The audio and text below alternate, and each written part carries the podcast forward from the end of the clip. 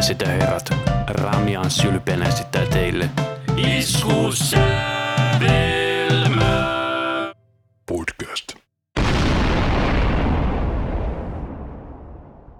No niin, ja tervetuloa hyvät naiset ja herrat Iskusavainen podcastin pariin, jossa keskustelemme musiikista musiikin lieve ilmeisesti. Minä olen Anssi. Minä olen Rami. Jos ette ole aikaisemmin kuunnella meidän podcastia, niin meillä on tässä tällainen ohjeinen Spotify-soittolista, koska tekijän syystä emme ikävä kyllä pysty teille soittamaan musiikkia, mutta kaikki linkit näihin meidän, että mistä meidät löytää. Soittolistat sun muut löytyy Linktristä, eli linktr.ee kautta iskusavelma. Kyllä, kaikki info löytyy sieltä somesta meidät löytyy kaikkialta, paitsi ei TikTok, never. Ja aiheena on tänään taas Kadonneet helmet. kadonneet helmet, joo. Otetaan tässä esiin tämmöisiä biisejä, jotka on niinku kovia, mutta vähän ehkä unohdettui. Kyllä, tunnettuja bändi, mutta vähemmän tunnettuja biisejä. No kyllä, sulla on tuolla yksi aika tunnettu biisi, mutta ehkä se on vähän semmoinen, no unohdettu ja unohdettu, mutta ei, ei sitä kyllä niinku, niin. Sanotaan, ei, näissä kadonneissa helmeissä ei puhuta niistä, niiden bändien isoimmista hiteistä, sanotaan näin. Kyllä, ovat saattaen tulla tyylin sinkkubiisejä, mutta eivät ole niitä välttämättä kaikista suurimpia hittejä. Joo, ja näistä on tullut usein tosi pitkiä jaksoja, kun jäädään jaarittelemaan niin paljon kaikkeen, niin ehkä me mennään vaan suoraan asiaan, että saadaan tämä juttu käyntiin, että tämä loppuukin joskus. Kyllä, eli me sovittiin, että ensimmäinen artisti, mikä me otetaan, on System of a Down tai Sertankion. Eli saa ottaa joko soolomateriaalia tai sitten bändituotantoa. Mutta tosiaan minä valitsin Sertankionin tällaisen sivuprojektin kuin Ser Art, jossa hän tekee Arton. Mun nyt pitää nopeasti googlettaa, mikä se oli se. Joo, eli tässä on Sertankion ja Arto. Nyt mä kyllä butcheraan tämän sukunimen. Dumboja Sian. En tiedä, jotenkin sinne päin. En ole ihan varma, mitä tuo sukunimi menee, mutta kuitenkin sellainen, ei no, kaveri. Niin heiltä tämä projekti Ser Art on tullut tuossa Toxicityn jälkeen. Ja tämä on tällaista kokeilevaa musiikkia. Otin täältä tällaisen kappaleen kuin Devil's Wedding. Mä en ollut tätä koskaan kuullut, että tankia niitä löytyy vähän kaikenlaista projektia, kun ne, so, ne soololevytkin on aika erilaisia, tai mä kyllä ihan, ihan kaikki kuulu, mutta kuitenkin ne mitä on kuullut, niin on se vähän vaihtelevaa se tuotanto. Niin kuin, ja tämä varsinkin kyllä eroaa aika paljon niin kuin hänen normaalista meiningistään, Lain, lainausmerkillä normaalista. Että tämä oli kyllä tämmöinen, no sä voit sanoa, millaista tämä on. Mä haluaisin sanoa, että tässä on tällainen vähän niin kuin Afrikka-viiva ja sitten on kaikkea niin kuin kolistinta, kilistintä tuossa ympärillä. Ja tämähän on siis Serge Tankianin oma levytty Surgical Strikein ensimmäinen levy, minkä ovat julkaisseet. Mutta generiksi tämä on Experimental Avant-Garde Armenian Folk Music. No just toi Armenian juuret tuntuu, kuuluu, tuntuu. Ne Armenian juuret kuuluu tästä kyllä, että Mun mielestä tämä kertsintä jee jee satana on kyllä makea. no tossa on pirun häät, niin jee jee saatana. Että. Kyllä. Se oli mulle ihan uutta, että toi Sier Tankian on niinku Suomessakin esiintynyt niinku soolonakin kolme kertaa. Milloin viimeksi? 13, sitten toi 2010 ja 2008. All right. Se on ollut just silloin, kun Soad on ollut tauolla. Tai se oli myös silloin, kun Soad teki se vähän comebackiinkin. Kun System of Down oli provinssissakin 11 ja 13. Niin, mutta eikö se kymmenen ollut tauolla? Joo, 2010 oli tauolla. Ja sen jälkeen ne on vaan ollut tehnyt pistokeikkoja, silleen kiertueita ja tommosta. Niin kuin, että tuli ihan niitä System of Downita nyt ne pari uutta biisiä. Ja ne Joku- oli todella hyviä. pari vuotta sitten, kun ne tuli 2020, kun ne tuli. Oli ne ihan veikeitä, mutta ainakin se toinen biisi oli kova. Se, mikä oli semmoista vähän lyhyempi. Se toinen oli semmoinen perus radio-rock hittibiisi. Joo, mikä- siinä toisessa oli Blast Beatti. Wow, niillä oli jo blast beattiä siellä, tota, mikäs toi biisi on? Sillä Hypnotisilla, onko se Revenka? Paljon mahdollista, en muista ulkoa. Mä muistan, että siinä on vittu "Yy", ja tota, tota, tota, tota. Sulla on tää toinen biisi, on tää, sitten hänen omalla nimellä oleva Zolomatsku. Kyllä, eli tämä on hänen Harakiri-levyltään sellainen kappale kuin Figure It Out. Ja hän itse on sanonut, että hän, tässä biisissä kuuluu paljon noin ministry-vaikutteet. Joo, tämä on sellainen biisi, että mä oon itse asiassa tehnyt tästä joskus remiksi, koska tämä oli jossain remix-kilpailuhässäkäs, niin mä tein tästä tällaisen kasipittisen versio, se oli ihan hauskaa. Varsinkin tässä 24 sekunnin kohdalla alkaa tämmöinen Mulla tulee tosi paljon priimus mieleen. Toi kostaa enemmältä siltä Ministrin Jesse rakensi mun Hot Rod biisin, kun siinä on Tiedätkö se, että Sergei Tankian rakastaa salmiakkia? En tiedä, nyt tiedän. Joo, se, kun se oli Su- Suomessa oli, niin se halusi ihan niinku käydä kaupasta ostaa kaikki salmiakit, mitä myydään, niinku yhden jokasta ja löytää niitä suosikkeja. Sehän matkusti junalla sinne provinssiin, että se halusi nähdä niinku Suomen maisemaa siinä. Se on hyvä, kun Suomessa matkustat junalla, niin sinä näet järviä tai metsää, ehkä vähän kallioita. Ja sitten jotain tosi kämäsiä niitä juna-asemia. Kyllä. Ja oma kukaan ei ole tunnistanut sitä siellä junassa. Se on paljon mahdollista. Suomessa on kuitenkin aika paljon myös maahanmuuttajia. On, on. Ja, tai jos on tunnistanut, niin ehkä ei halua uskoa, että on se Sergei Tankia. Ja sitä ei tiedä, memmoisella, onko se mennyt olla ihan aikaisella aamujunalla, niin eikä millään niin bilejunalla tai millään. Niin Ja se voi olla, että siellä on ollut kabinetti. voi ollakin. Että, mutta hän käve, tykkäsi kävellä He- Helsingissä, Helsingissä teki pitkiä kävelyitä. Että, mutta minä otin vähän System of Downiinkin mukaan heidän debyyttilevyn viimeinen biisi, mistä on muuten Valtarikin tehnyt coveri. Niin on. Eli Löytyy biisi- heidän Covers It All. Kyllä, joo. Eikö siinä levyllä saanut jokainen jäsen päättää coveri? Siitä en osaa sanoa, mutta Kärtsöhän ne yleensä päättää. Mun mielestä se oli, että jokainen jäsen sai päättää covereita, kun Valtarillakin jäseneitä on. Niin, tämä mun biisi on Pluk,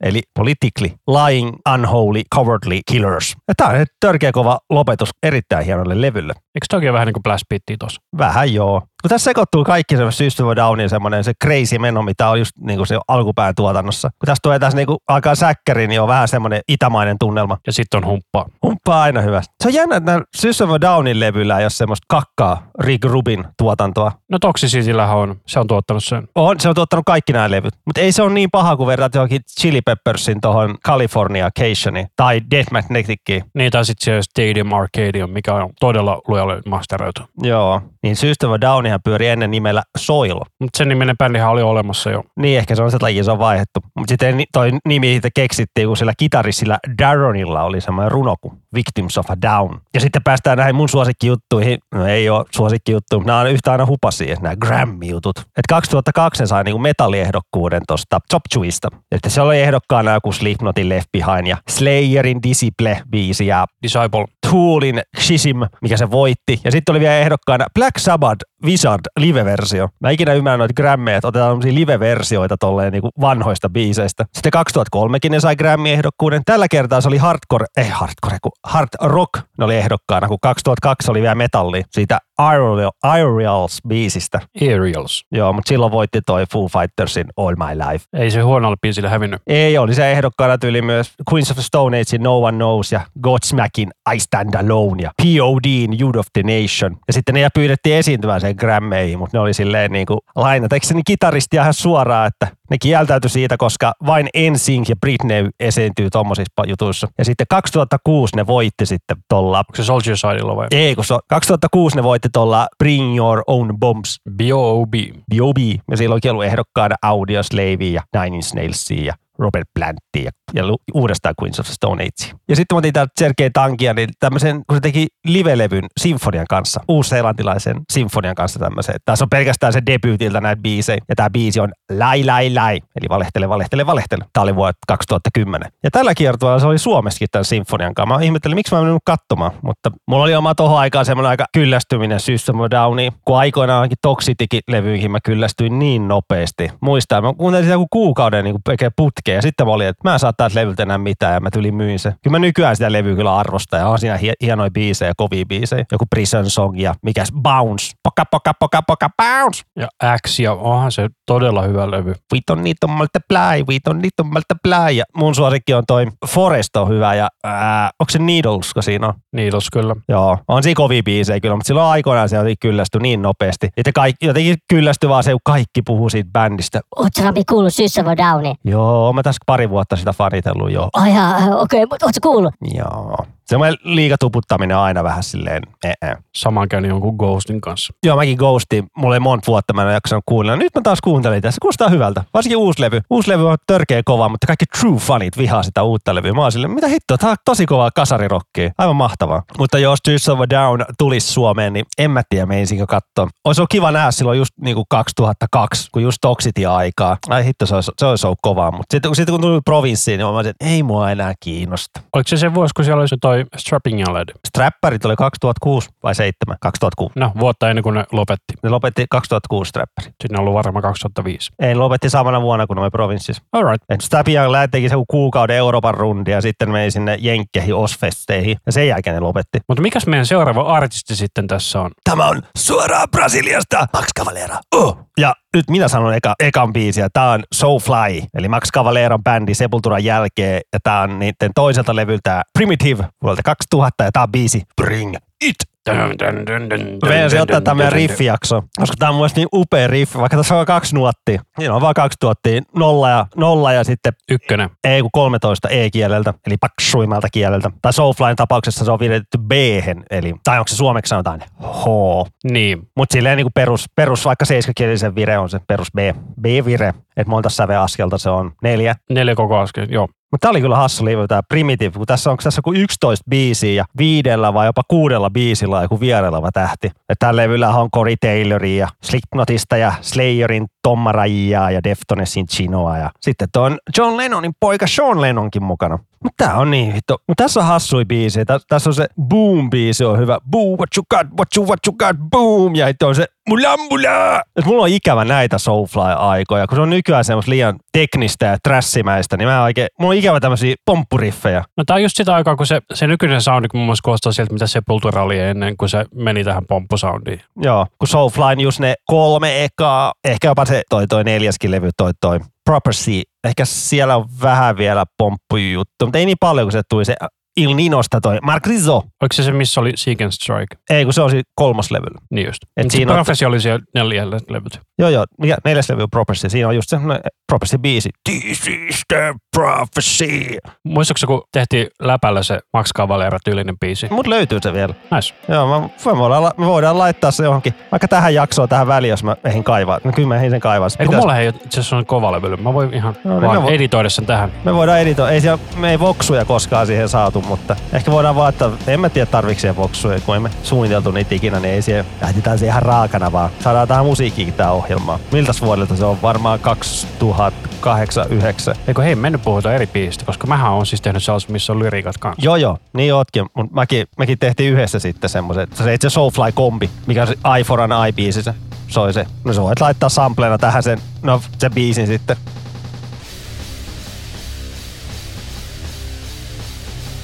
Se on se käytännössä toi Nirvana Smells Like Teen Spirit komppi. Oo. Niin Ja Max Cavalera itse sanoi tästä biisistä, It's got adrenaline, attitude, the rush, it's super simple. Ja sulla oli Soulflyna sitten, niinku, Frontlines. mikäs levy on? Dark Ages. Joo, tää oli mun mielestä sellainen niin kuin Soulflyn, kun tää teki sen kolmosen ja Prophecy, mitkä oli aika kakkaa levyynä, niin mun mielestä oli todella hyvä levy sen jälkeen, kun tässä tuli sitten just vähän enemmän paluuta sinne niin Sepultura-aikoihin. Ja tää oli vielä kuitenkin vähän sitä pomppumeininkiä kuitenkin messissä, mutta tässä on niitä hyviä juttuja mun mielestä lisätty sieltä vanhalta Sepultura-päiviltä. Tässä on hemmetin hieno kansi. Jos mun muisti pelaa oikein, sama tekijä, mikä tehnyt Sepulturan Arise-levyn. Mä silloin kun tää tuli, tää tuli joskus 2006 2007 Onhan se on 2005. Kato, goddamn, ei muista. No, mutta kuitenkin. Muista se on hiton kököt soundit. Mun mielestä tää oli parempi kuin edellinen levy, mutta makuasioitahan on. Ja Siis joo, niin nuorempana mä tykkäsin tästä tosi paljon. Sitten mä kuuntelin tämän joskus joku aika sitten, niin en mä tästä oikein saanut mitään irti. Et varsinkin tämä levy avaava toi Babylon-biisi. Mun se on tosi outo aloitusbiisiä. Mutta on tossa toi I and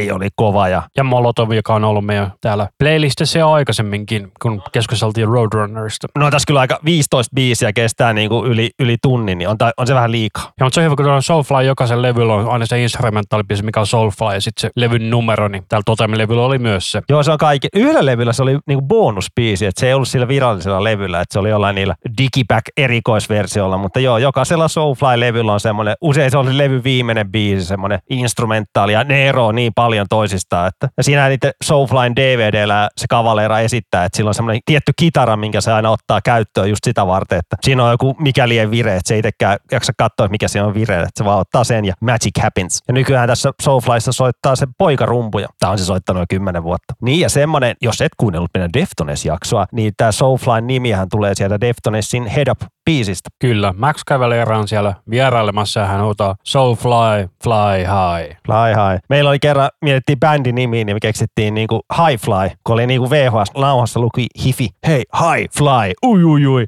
Ei me koskaan tehty mitään, mutta keksittiin bändin nimi. Oletko Soulflyta nähnyt livenä? Mä en ole nähnyt mitään Max Cavalera koko livenä. Kyllä, kyllä mä mietin, jos Cavaleera tulee tästä Suomeen, niin varsinkin se olisi kiva, jos se tulisi sen Broidinsa kanssa, kun niin on se Cavaleera-projekti. Cavalera Conspiracy. Joo, ja se tulisi sillä niin kuin, varsinkin ne nykyään, ne soittelee jotain so, Soulfly, ne soittelee Sepulturan levyjä niin kuin alusta loppuun, niin vaikka Cavaleera on nykyään livenä vähän semmoinen niin ja näin, niin, mutta kyllä mä se Igorin haluaisin nähdä tai kuulla livenä kyllä. Että kyllä mä voisin mennä katsoa. Mä oon nähnyt Soulflyn kaksi kertaa, että tuolla Tuskassa 2003 missä silloin oli Suomi pelipaita päällä. Siellä on joskus, onko tavasti, että siellä on jokeripaita päällä? Joo, oli. Mun silloin, kun mä olin, olin katsomassa sitä tavastialla joku, en mä tiedä, kymmenen vuotta sitten, niin silloin mun silloin jokeripaita päällä. Ja se oli hassua siellä keikalla, että niinku sen kitara ei ollut yhtään päällä. Että se oli vain niin koriste se seinällä. Että mulla oli kaverini ja Santtu mukana siellä, niin hä- hänkin niinku, mä näytin sen, että hei, kato, kohta tulee solo, niin katoppa tuota kavaleeraa, että kuulitko kitaraa ollenkaan. Että sekin huomasi sen sitten, että mitä helvettiä. Että sieltä tulee se Mark Rizzo vetää sooloa ja sitten näkee ihan selvästi, että kavaleera soittaa kitaralla, mutta ei sieltä kuulu mitään rytmikitaraa. Se voi myös olla silleen, että jos te olette jommankumman kaiutin stackin edessä, saat vaikka oikein kaiuttimen edessä, se voi olla, että Max Cavalera on pannattu sinne täysin vasemmalle, että sä et sen takia kuulu sitä. Ei, kun me oltiin, ihan, me oltiin takana ja vaikka keskellä. Että No niin. sieltä, no, ei, sieltä, ei, selvä. sieltä ei kuulunut oikeasti yhtään mitään, tai se oli tosi hiljaisella. Että, ja katsoo YouTubeskin videoita, niin ei sieltä kuulu mitään, kun se hakkaa vaan tyyliin tätä paksuinta ei-kieltä vaan koko ajan. Että se on sanonutkin sille, että ei, mä, mä haluan vaan, se on mulle vaan juttu vaan kaulalla vaan, mä haluan pitää sitä. Mutta on se nykyään vissiin vähän skarpannut sen kanssa, kun katselin jotain ihan uusiakin videoita, että siellä on ollut toi Dino Gazarias Fear Factory bändistä soittamassa kitaraa, niin se on vähän petrannut maksikin. Kyllä se vähän kuulostaa kököltä kyllä. Ikää tulee, niin se on vähän semmoista, oh, oh, jump the fuck up, oh. Mutta Cavalera on, maksi on maksi. Mutta se on hauska katsoa YouTubesta, löytyy siis Max Cavalera soitto tutorialivideota, missä hän itse soittaa, niin se soittaa ihan päin reisiä siellä. Onko se yksi video, missä mä just katsoinkin tuosta Bring It. Eikö se, onko semmoinen aika suttunen, huonolaatuinen video? Joku VHS-rippi se on kyllä. Se on just se on primitiivia aikaa tehty jo. Että se on hassun näköisesti. Maxilla on kitarassa vaan neljä kieltä, että ne kaksi ohuinta eli E ja G on pois. B ja E. Sorry, B ja E. Kun nuorempana se soitti kitaraa, niin paukaksi toinen, ei mua kiinnosta. Paukahti vielä sit seuraavakin, ei mua kiinnosta. Ja sitten joku sanoi, että hei, toi on kova juttu, te, kun et sä tarvii niitä. En tarviikaan. Sen takia se on rytmimies aina. Että Hänellä on ollut paljon hyviä soolokitaristeja ja tommosia aina. Hän voi soittaa vain rytmiä. Kyllä, mutta sitten siirrytään Maxin siihen OG-bändiin, eli Sepulturaan. Ja minä otin Maxin viimeiseksi jäänältä levyltä tämän levyn kakkossinkun, eli Ratamahatta. Ja Roots-levy. Ja mulla oli tosi monta vuotta sille, että mä luulin, että toi kannen kuva on siis patsas, mutta sitten joku päivä joku vaan sanoi, että siinä on naama, mä tajusin, että kyllä tossa näkyy silmät. Joo, mäkin tajusin sen just, sä, sä vissiin linkkasit mulle tai jotain, niin mä, tos, kun tuossa kannessa on toi, niin näkyy selvät pallukat, niin mä aina luulin, että ne on ne silmät, tai siis, että se on patsas, että ne on kulmakarvat se ylhäällä, mutta ei. Ne on vaan niinku maalia jutut ja se ylhäällä ne kulmakarvat, ns. kulmakarvat on ne silmät. Ja kyllä, mulla kesti kanssa siis, mitä hätä on tullut 96 tai levy, niin hitsi kun tää on kova biisi. Niin kesti se 15 vuotta, että tajus, että siellä on tosiaan naama, ihmisen naama. Ja mun piti ihan huvikseen katsoa, että mitä nämä lyriikat meinaa silleen, kun, niin, että toi on oikeasti ihan vaan random sanoja, niinku, random sanoja, että se on Eikö favelas sellainen niinku getto? jotain semmoista, mutta tuolla on niinku fubanga, että se on niinku ugly woman, eli ruma nainen. Sitten on favela, se on niinku slummi. Ja sitten on, sit kun tuossa huutaa burra, niin se on fuck. Joo, se on myös espanjankielisessä kirjasana. Ja sitten on Undo Stress Quattro lasku siellä. Ja niin, tässä on fiittaamassa se Carlitos Brown, joka on niinku semmoinen brasilialainen taiteilija. Ja on tässä myös soittamassa noita tribaali-perkussioita, toi Cornin silloinen rumpali David. Koska tämän levyn hän on tuottanut Ross Robinson, joka on tuttu aika monesta jutusta. Ja jos olet kuunnellut meidän lähetyksiä, niin tiedät varmaan hänet. Jos et tiedä, niin se on tuottanut Cornin. Joo, se on varmaan tunnetuin bändi, mitä se on tuottanut, mutta sehän tuotti myös sen edellisen levy, joka oli niinku se, mikä aloitti tämän niinku tribalimetalli-jutun, tämä Chaos AD-levy. Ei tuottanut. Eikö tuottanut? Ei. Kuka sen tuotti? Andy Wallis. Alright. No mutta kuitenkin tämä oli sitten se levy, niinku, mikä toi sen niinku mainstreamiin, sen tribali-soundin, tämä Roots. Mutta niitä oli jo siellä Chaos ADllä. Joo, se Chaos Idillä se niinku muuttuu enemmän semmoista tribaali, groovimmaksi se musiikki. Kun verrattuna Araisio ihan niinku puhdasta trashia, niin siellä Chaos itse biisit on vähän simppeliä. Joku vaikka toi toi Refuse Resist. Et siinä on, se- siinä on jo kahden nuotin riffi. didu didu di didu di di. Kyllä Andy Wallis tuotti Chaos ADin. Alright. Mutta onhan täällä, tääkin oli, tääkin oli ihan hito pitkä levy. Toi, mun mielestä tuo oli joo, tuo, tuo joku jammailujuttu lopussa, mutta oli tää silti, on tässä aika paljon näitä biisejä, mutta onhan täällä Attitude, se on kova. Cutthroat, Roots, Bloody Roots, Ratamahatta on, siis tämä on, koko levy on tosi, just Luukoveissa oli toi Kornin Jonathan. vierailemassa, kyllä. Ja jos mä oikein muistan, niin Max oikein ei tykännyt hänen, hänen ulosannistaan, niin hän sen takia lauloi itsekin siellä lyrikat päälle. Mutta tuossa katsoi levy... Reilkärästä päivä. Joo, mutta tämä niinku, koko A-puoli on niinku pelkkää tykitystä, että se on levy aloittaa Rootsia, että tulee Attitude, Cutthroat, Ratama Hätä, Bleed Apart on vähän semmoinen hieman erilainen, mutta se on kova. Straight Hate ja Spit. Se on törkeä. Ko- Ai, nyt, nyt tuo lopussa on toi Dusted. Se on kova. Ja siellä on itsari myös. Eikö se ole se semmoinen minuutin jammailujuttu? Akustinen. Ei, tämä on melkein viisi minuuttia. Ei kun sorry, se on se edellinen biisi toi. Tää on tällaista niinku jammailua. Mutta se Jasko on se minuutin juttu. Joo. Kaksi minuuttia, mutta joo, kyllä. Mikäs sulla oli sitten Sepulturalta valittuna? Tämä on ihan tunnettu biisi, mutta niin kuin se, Sepultura fanien keskuudessa, mutta mä haluaisin vaan nostaa tämän esiin, koska tämä on niin törkeän kova biisi ja sitten miettii, että tämä on niin kuin aika niiden ensimmäisten biisien joukossa, vaan mitä ne on tehnyt ja tässä on kovia riffejä tälleen, niin tämä on Troops of Doom. Mä laitoin tässä piruttaen mukaan kolme eri versioa tästä, niin kuin, että on, ekana tulee tämä niiden debyyttilevyltä Morbid Vision vuodelta 86 ja tämä on ihan hirveän kuulunen. Eikö tämä levy ole se, missä niillä on kitarat täysin epävireessä koko ajan? No kyllä, sen kuulee. Että ei ne tiedä, että kitarat pitää virittää. Tää, tää, siis tää on ihan hirveä levy. Tää on vaan ihan kak- ja tää tempo niin hidas. Tää on niin hidas. Kun tää lähtee tää niinku biisi itse käyntiin ton niinku lyhyen intron jälkeen. Tämä kuulostaa vähän niin kuin black metalilta. No niin, siis onhan tässä aika härö sauni, kun nuo kitarat on epävireessä, mutta silti. Ja tällä levyllä on sitten niiden se alkuperäinen kitaristi Jairo Gues mukana, jolla on nykyään bändi nimeltä Troops of Doom. Kitarissa on niin jotain aivan kauheata. On, mutta sitten on tämä seuraava Troops of Doom, mikä on nauhoitettu vuonna 90, missä on jo heidän toi nykyinen kitaristi Andreas Kisser. Ja tässä on siis skitsofrenia-levyltä. Joo, tämä on bonusbiisi siinä, mutta tämä on nauhoitettu vuonna 90, eli voisi veikkaa, että Arise, Arisin aikaan tämä on tehty uudestaan siellä studiossa. Tämä levyhän on vuotta 87, eikä se on joku limited edition versio. Jostain syystä tähän on laitettu tämmöinen niinku puolen minuutin intro, en ymmärrä miksi. Niin siis vuoden 1990 reissue-versio. Niin, niin joo, reissio versiolle, mutta joo, varmaan sen takia nauhoitettu uudestaan. Mutta joo, pikkusen erilainen versio, että vähän bändi kehittynyt tuossa. Neljässä vuodessa aika iso kehitys. Joo, kitarissa on jo ehkä vähän lähempänä jotain Fate No Morea. No se on tota aikaa. Toi Schizophrenia-levy, mä siitäkään oikein tykkää. On sielläkin hyvin juttuja, mutta ei se ole vielä sitä Sepulturan kulta-aikaa. Mutta ihme tuolla saani tuolla taustalla. No niin nyt vähän tempo nousi tuossa alkuperäisestä. Ja Max kuul- kuulostaa paljon paremmalta. Ja sitten tämä viimeinen versio on vuodelta 96 Max Cavaleran viimeiseltä Sepultura-keikalta joulukuusta Lontoossa. Brixton. Että tämän kiertueen jälkeen niin kuin takahuoneessa niin kuin muu bändi tuli sanoa, että me halutaan sun managerista eroon, eli toi Gloria, Joka oli siis Maxin vaimo. Joo, joka oli Maxin vaimo, että koska heidän mielestään niin kuin, hän suosi enemmän Maxia kuin muuta bändiä. Siitä tuli sitten kismaa ja Max lähti vittuun, näin suoraan sanottuna. Ja eivätkä vieläkään ole niin kuin mitään sopineet, paitsi oma veljensä kanssa on sopinut, mutta siinkin meni kymmenen vuotta ennen kuin hänenkin kanssa sai sovittua jutut. Mutta tässä livessä, kuuntelepa tuota tempoa, kun tämä biisi lähtee niin kuin käyntiin. Et meneekö pikkusen lujaa? Mutta on tämä niinku selkeästi parhaimman kuuluvan versio tähän mennessä. Sitten kun tulee blast beattiin, niin kuulepa vä- meneekö pikkusen liian lujaa. Se on juttu tuolla Igorilla. Mä, mä en, en nyt joka ikistä live-video on nähnyt, mutta ne live-videot, mitä mä oon nähnyt, niin hän vetää kyllä niin lujaa noin biisit, että mä en tiedä vähän kärsiinkö noin biisit, kun menee niin nopeasti ja tempo. En mä tiedä, tähän biisiin sopii, kun se alkuperäinen laahaa aika paljon. Joo, joo. Tämä oli hyvä valinta, koska mä en itse tiedä tätä biisiä. Tai en Ai- tiennyt etukäteen, koska mä en näitä ekoja levyjä kuuntele, koska se on ihan paskan kuulonen. Joo, joo, en mäkään ole tekolevy, mutta kun tää on semmoinen, niin kuin, että kuuntelen aina live-versio mieluummin. Tämähän on meidän legendaarinen niin kuin, eka Sepultura NS-hitti. No, tämä on vielä sitä aikaa, kun live-levyt kuulosti paremmalta kuin jotkut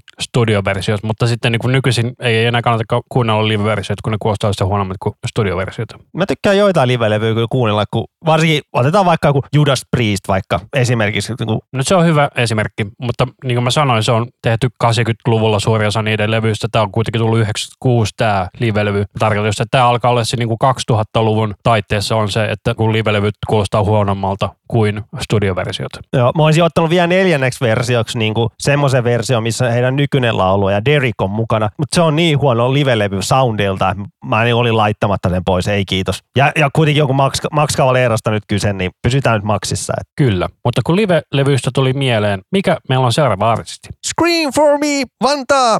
This is Iron Maiden! Kyllä, minä otin Iron Maidenilta kaksi heidän live-versiotaan. Otin ensimmäiseksi kappaleeksi tällaisen kappaleen kuin Afraid to Shoot Strangers. Ja tämä on Ruotsissa nauhoitettu. Kyllä, Klubenissa. Ja tämä, niin nämä julkaistiin sitten sen, niin kuin, kun toi Dickinson lähti menemään, että kun hän suostui tekemään vielä viimeiset keikat, kun hän silloin 92 halusi lähteä pois bändistä, niin suostui tekemään vielä viimeiset keikat. Ja tuli nämä, tuli tämä kaksi live-levyä, että A Real Live One ja A Real Dead One. Ja sitten tämä CD-versio on A Real Live Dead One, jossa on kummatkin. Niin, ja tuplakokoelma. Että toisella live-levyllä oli vähän niin kuin uudempaa matskua ja toisella vähän vanhempaa. Mutta tämä on kyllä aika kyllä tunnettu biisi Maidenilta. Tätäkin jopa soitetaan radiossakin välillä. On. Mä olin siis, mutta tämä on mun mielestä huomattavasti parempi versio kuin se, mikä on siinä Fear of the Darkilla. Sekin levy täytti 20 vuotta. Ja se on ihan hyvä levy, kun niin kuin verrattuna kun tuli ne, ka- niin tuli ne kaksi vähän niin kuin ns. rockimpaa levyä, eli Fear of the Dark ja toi No Prayer for Dying. Niin on se Fear of the Dark niin kuin ihan paljon parempi kuin se No Prayer for Dying, joka on ihan, se on ihan, se on ihan niin kuin kakkalevy. Joo, se Fear of the Dark on sellainen levy, että se on kokonaisuudessa muista todella hyvä levy, mutta osa niistä biiseistä laahaa tosi innoittavasti, sillä ne on vähän laiskan kuuluisia, varsinkin tämä biisi. Et sen takia mä otin tämän live-version, koska tämä oli vähän vauhdikkaampi kuin se studioversio. Sinä et ollut Maidenia nähnyt livenä. En, se on niitä bändejä, mitä mun on pitänyt mennä kauan katsomaan, mutta nyt on se piste mun mielestä ylitetty, että mä en, mä en ole enää varma, että haluaisinko mä nähdä niitä. Et kymmenen vuotta sitten olisi ehkä vielä voinutkin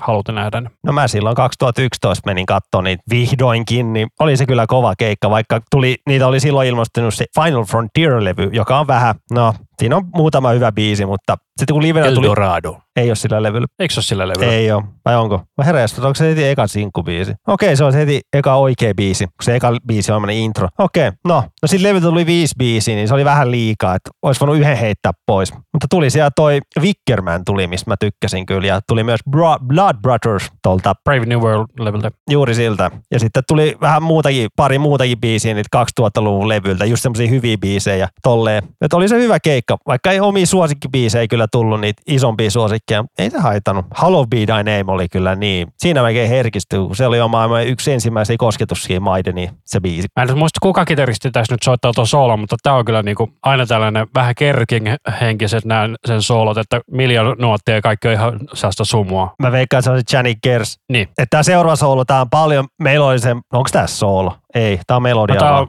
harmonia soolo. Että kyllä mä veikkaan, toi, missä on miljoona nuottia eikä mitä saa selvää, niin se on Janik Kers. Se on juoksee siellä samaan aikaan, kun se soittaa sen. Niin. Mutta sitten tulee, soi tää toinen biisi, on sitten, tää oli kyllä aika iso hitti, mutta ei tätä nykyään soi missään enää. Joo, eli tämä biisi, minkä mä valitsin, on siis Man on the Edge. Ja mä en ole ihan varma, mutta mä haluaisin väittää, että tässä on siis Bruce Dickinson laulamassa. On, on, on. Ja tämä on kuitenkin Blaze Bailin aikaisia biisejä. Joo, kyllähän Bruce lauloi noita Blaze Bailinkin biisejä. Ja tämä on nauhoitettu Italiassa vuodelta 99. Joo, ja tämä levy oli siis From Fear to Eternity. Et tämän biisin mä muistan jopa niin kuin ihan lapsuudestakin silleen kyllä. Mä olin ihan varma, että siinä musavideolla niin jäsenet tippuu katolta silleen, mutta ei ollut. Se, ne soittaa jossain hallissa ja sitten jotkut muut ihmiset tippuu katolta. Joo, siinä siis sulla saattaa se tulla siitä mieleen, koska siis siellä sinkun kannessa on siis sänky, mikä tippuu katolta. Joo, mutta muistan, että siinä videolla niin itse jäsenet tippuu, tippuu sieltä, että Blaze Bailey laulaa siinä ilmassa. Ja tämähän biisi kertoo siitä leffasta. Falling Down, rankka päivä. Ootko nähnyt? On. Mä katsoin se itse asiassa tuossa noin kuukausi sitten. Ja tämä on ensimmäinen Iron Maidenin biisi, minkä mä tietoisesti olen kuullut. Sen takia minä valitsin tämän. Tämä on ihan hyvä rockibiisi. Mutta tiedätkö, kuinka monta live-levyä Iron Maidenilta on tullut? Virallista. Katsotaan, os- osaako laskea. Oota. Niitä on kyllä jonkin verran tullut kyllä. Hitto. Onko tässä niinku levyt, ei ole noita videojulkaisuja? Nämä on pelkkiä CD- tai LP-julkaisuja. Hitto, montakaan niitä. Onko toi Real Dead One ja jutut, onko se kaksi levyä vai yksi? Öö, no mä luettelen tästä nämä ensimmäiset kolme. Ei, La- ei, ei, ei. Okei. Kun mä haluan arvata sen, mä vaan kysyn se, just toi Eli, tupla. eli Ri- Rilla One ja Real Dead One ovat laskettu ka- Okei, kahdeksi. siinä on kaksi. Ei ole sitä yhdistettyä laskettu tähän mukaan. Katsotaan, jos mä luetella. Sitten on Donington Live. Sitten on tietenkin se 80-luvun toi Life After Death. Niitä, kyllä niitä tuli jotain kasarilla. Live in England, vissiin 88 tuli. Vai oliko se videojulkaisu vaan? Se on video. Voi perkule. Tuli, ei niin muita tullut kasarina, vaan onko siellä joku yksi vielä, mitä mä et keksi? Sä olet jo kaikki vuoteen 2000 asti. Oi, oi, oi. No niin. Nyt pitäisi vaan muistaa, en mä niitä nimiä muista noita, mutta niitä on tullut. Se ainakin se, se dokumentti, mikä tehtiin. Mähän muistan, mä en muista live-levyjen nimi, mutta mä sanon, niin on tullut Dead on the Road. Joo, kyllä. Oi, oi, oi. Eli montas mä oon nyt sanonut? Viisi vai kuusi. Kuusi. Sitten on tullut ota kaksi muuta, eli kahdeksan yhteensä. Tai yhdeksän. Jos se sitä dokkari tarkoittaa, se on se Flight 666. Joo, mutta siitä tuli live-levy. Joo, kyllä. Joo, joo. Mä en, niillä on vielä tullut joku toi, kahdeksan tai yhdeksän on se lopullinen summa. Ja Itse asiassa niiltä on tullut vuonna 2013 Maiden England 88. No niin, joo, no niin. Niin jo, mutta se on, siitä tuli ihan CD-julkaisukin. Kyllä, kyllä. Okei, mutta siis mä sanoin 89 oli se mun arvo, arvas, arvausmäärä, mutta se onko se vaan vähän enemmän. Oikea vastaus on 13. Okei. No aika hyvin mä muistin noita, ja enkä mä edes ole mikään se isoin Iron Maiden fani edes. Kyllä. Rocky Rio oli se, minkä mä olisin muistanut Ai itse. saakutti Rio. Voi pylskerö.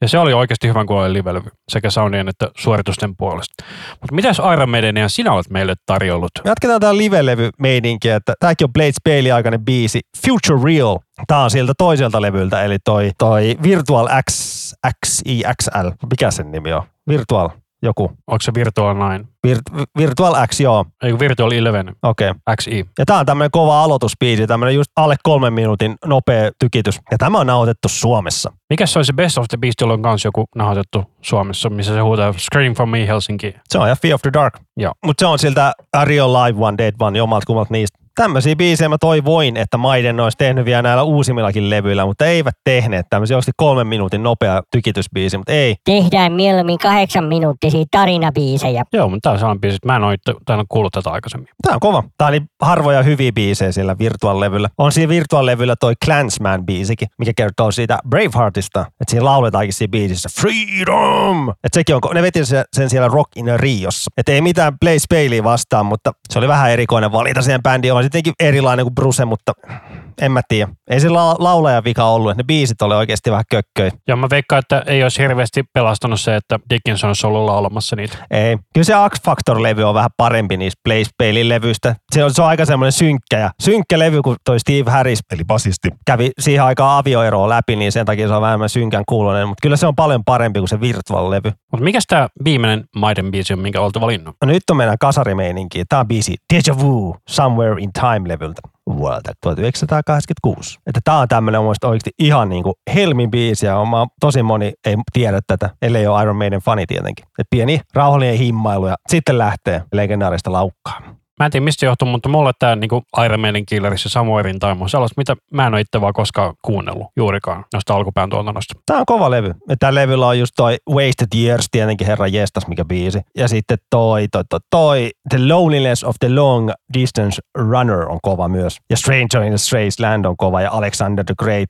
Et ainoa kökköbiisi on toi Heaven Can Wait. Se on vähän, vähän ylipitkä mun makuun. Tämä mä tiedä. Se on vaan jotenkin sekava. Joo, siis kyllähän nyt kaikki tietää, mutta tota, muuten tämä on mulla on ollut vähän se levy, että no joo. Kun miettii, että sitä ennen kuitenkin tuli mitä Power Slave ja Peace of Mindia. niin, ja sitten Seven Son of the Seven Son Se tuli, tuli tämän tämän jälkeen. jälkeen, joo. niin. Mutta tässä Deja Vuussa niinku toi nostatus ennen kertsi on niinku tämä biisin kovin juttu. Eikö sori, se on se kertsi on se kova juttu. No joo, mutta kuitenkin se nostatus siihen, että niinku, ootat, kohta tulee kertsi, kohta tulee kertsi, ja sitten se tuleekin tuossa 1, 4, 5 kohdalla. Vaikka tämmöistä toistamista, feel like I've been here before. Ai hetta, onko kovat melodiat. Ja tää on jännä Iron Maiden biisi, että tässä ei ole soloa. Ei hirveän monta. Ja Vaikka tässä on tekemässä toi Adrian Smith, joka on tehnyt myös Wasted Year-biisin, niin tässä biisissä ei ole mitään semmoista kunnon sooloa. On tossa tommonen pieni välitiluttelukohta, mutta ei se ole soolo. Tuossa 2.20 tulee pieni tommonen sweepi, mutta se on siellä sama juttu, että ei sitä voi laskea sooloksi. Maidenilla olisi ollut niin paljon biisejä, mitä taas voinut ottaa, mutta ei nyt oteta liikaa. Ja sitten pitää mainostaa. Jos tykkäät Iron Maidenistä, niin kannattaa tutustua semmoiseen suomalaiseen podcastiin kuin ne viikonloppusoturit. Että siellä jauhetaan pelkästään Iron Maidenista. Käyvät levyjä läpi ja biisejä läpi ja niitä analysoidaan ja kaikkea. Et jos fanittaa Iron Maiden, niin kannattaa käydä kuuntele sitä. Eikö se ole vähän se on merkirasvaradio meininki, että ne soittaa myös biisejä siellä? Ne soittaa siellä biisejä, mutta kuulemma Iron Maiden on ihan ok tuommoisten asian kanssa. Mutta Maiden varmaan kato omistaa itse nämä biisien oikeukset. Että ei niitä kiinnosta varmaan. Vaikka ei Metallicakaan varmaan sille välitä. Metallikahan osti kaikki oikeudensa nykyisin se, mikä se Black End Joo. on se niiden se tuotantofirma, niin ne mun mielestä omistaa nykyisin kaikkien biisien oikeudet. Toi Dickinson sanoi vuonna 85, kun joku kyseli siltä asioita, niin kuin, että voitteko te ottaa, vähän, tai voitteko te ottaa noita syntesaattoreita teidän musaan mukaan, niin Dickinson on sanonut siinä, että you can play heavy metal with synthesizers. Ja sitten meidän ihan tuli ne synät mukaan. Millä levyllä? Siis tällä levyllä Somewhere in Timeilla, niin tuossa on kitarasyniä käytetty, mutta sitten sillä Seven Sunilla tuli sitten tehdä niinku kiipparit mukaan ja tolleen. Ja ihan hyvä, se oli siihen soundiin vaihtelu. Kuka niitä soittaa? No en mä sitä tiedä. Varmaan Harris. Että ei niitä mun mielestä. Saattoi livenä olla tietenkin joku erillinen, mutta Kyllä. Mutta tässä oli meidän niinku ulkomaalaiset bändit, noita meidän bonusbiisejä lukomatta, mutta ei mennä sinne vielä. Mutta mitäs meillä on suomalaista valittuna täällä? Kolme bändiä. lähdetään tällä suomalaisella saralla käyntiin. Joo, eli jos se Saralle tuttu, niin Sarahan on tuossa 2000-luvun alussa julkaisin Arvipatsaat nimisen levyn ja siitä eteenpäin on sitten julkaisu, onko se viime vuonna tuli viimeksi se levy vai? Tuli tää ihan tänä vuonna tuli, Niin kuin tänä vuonna, korjaa, niin. eli 2022. Ja ihan joka, melkein joka toinen vuosi ovat julkaisseet levyjä, että ovat olleet aktiivisia kyllä paljon. Välillä on jotain taukoa. Mutta sulla on täältä heidän kolmannelta levyltään tällainen kappale kuin Ymmärrys. Kyllä. Ja tässä on vierailevana tähtenä Rainer Nygård Diablosta. Kyllä. Ja saat tuon levyn nimi. Ja Sarahan on perustettu 95 ja ne pyöri ennen semmoisella nimellä kuin Kellariväkeä. Tämä levy ja se edellinen levy Kromi, niin näiden kannet on tehnyt toi Herra Ylppö. Semmoinen pikkutieto. Että tässä saattuessa on kyllä hienompi kansi kyllä mummakku. Siinä on kiva perhonen ja sydän keskellä. Kyllä, ja näin ensimmäisen kolmen levyn levyyhtiönhän toimi Kroglund Records, joka on Klamydian Veskun tuotantofirma. Toimi isona CD-jakelijana aikoinaan, mutta nykyisin ei muuta jakele kuin Klamydia. Niin bändiä ei tautia. Kyllä, juurikin näin. Tämä on kyllä päheä biisi, kun se härskii kuulla, kun tuo Rainer laulaa suomeksi. Mutta mun mielestä tämä on kyllä mun suosikki niistä Saran siitä kolmesta ekasta lepystä ihan ehdottomasti. Et moni varmaan sanoo sen edellisen levy Kromi, mutta mä tykkään kyllä tässä saattuessa paljon enemmän. Mullahan on itselleen sille, että mä en ole näiden kolmen jälkeisistä levyistä tykännyt ollenkaan, niin mä oon sen takia pelkästään näiltä aikaisemmalta levyiltä ottanut biisejä. Ui hitsi, kun on makea riffi. Mä unohdin aivan täysin. On muuten tosi monta vuotta, kun oon itse kuunnellut viimeksi Saraa. Kyllä mä ihan aktiivisesti sitä tykkää kuunnella, että kyllä Joa Korhonen on kova tekee biisejä. Se on kyllä sääli. Sama muistat sen sivuprojekti, mikä Joalla ja ton Lapkon nykyään Moonshotin Villellä oli se Pedestrians Motor. Joo, kyllä. Mulla on se ykkös, kakkos ja kolmas levyt. Joo, niin kolme EPtä tuli. Ei löydy valitettavasti Spotifysta, mutta YouTubesta löytyy. Mua är... Yksittäisiä biisejä. Ai jaa, okei. Okay. Ui, ne on harvinaisia. Niin niitä pienet painokset tehtiin vaan. Mua. Se, se, oli tosi hyvä. Se, mikä se ekan vai tokan EPn eka biisi oli tosi hyvä. Mä en muista yhtään niitä biisejä. Mutta mua ärsyttää se, että ne lupasivat, että ne tekee keikan sitten, kun kaikki kolme EPtä on tullut. Ei tullut koskaan keikkaa. Tahdon keikan, missä soitetaan Pedestrians Motoria. Käykää sitä kuuntelemassa YouTubesta. Ja Sarahan voitti ton jo tässäkin podcastissa pari kertaa mainitun ääni- ja vimmakisan vuonna 99. Niin jos Kraklundista tuli mieleen se levyyhtiö, niin niiden le- nettisivuilla oli silloin aikoinaan 2000-luvun alulla. Se oli semmoinen äänestys aina, että mikä on toi Kraklundin paras bändi. Että siellä on aina joku tyyli Klamydia ja Sara tappeli, että kumpi on aina ykkönen. Et mä muistan joskus Veskult kysyttiin Jyrki-ohjelmasta, että no, se äänestys menee? Tuommoinen tyhmä no, nippelitieto, minkä mä itse muistan jostain syystä. Joo, ja se oli se Pedestrians Motor ykkösen eka biisi, eli Quiet Heroes, mikä oli se todella hyvä. Se löytyy YouTubesta. Me voidaan vaikka linkittää se tänne meidän sosiaaliseen mediaan, esimerkiksi Facebookiin. Ja sulta oli tältä saattuelta tää levyn eka oikea biisi, kun eikö se eka biisi ole Kyllä. intro? Eli CCCCP, eli Neuvostoliitto. Tässä on mun mielestä todella kuningas riffi.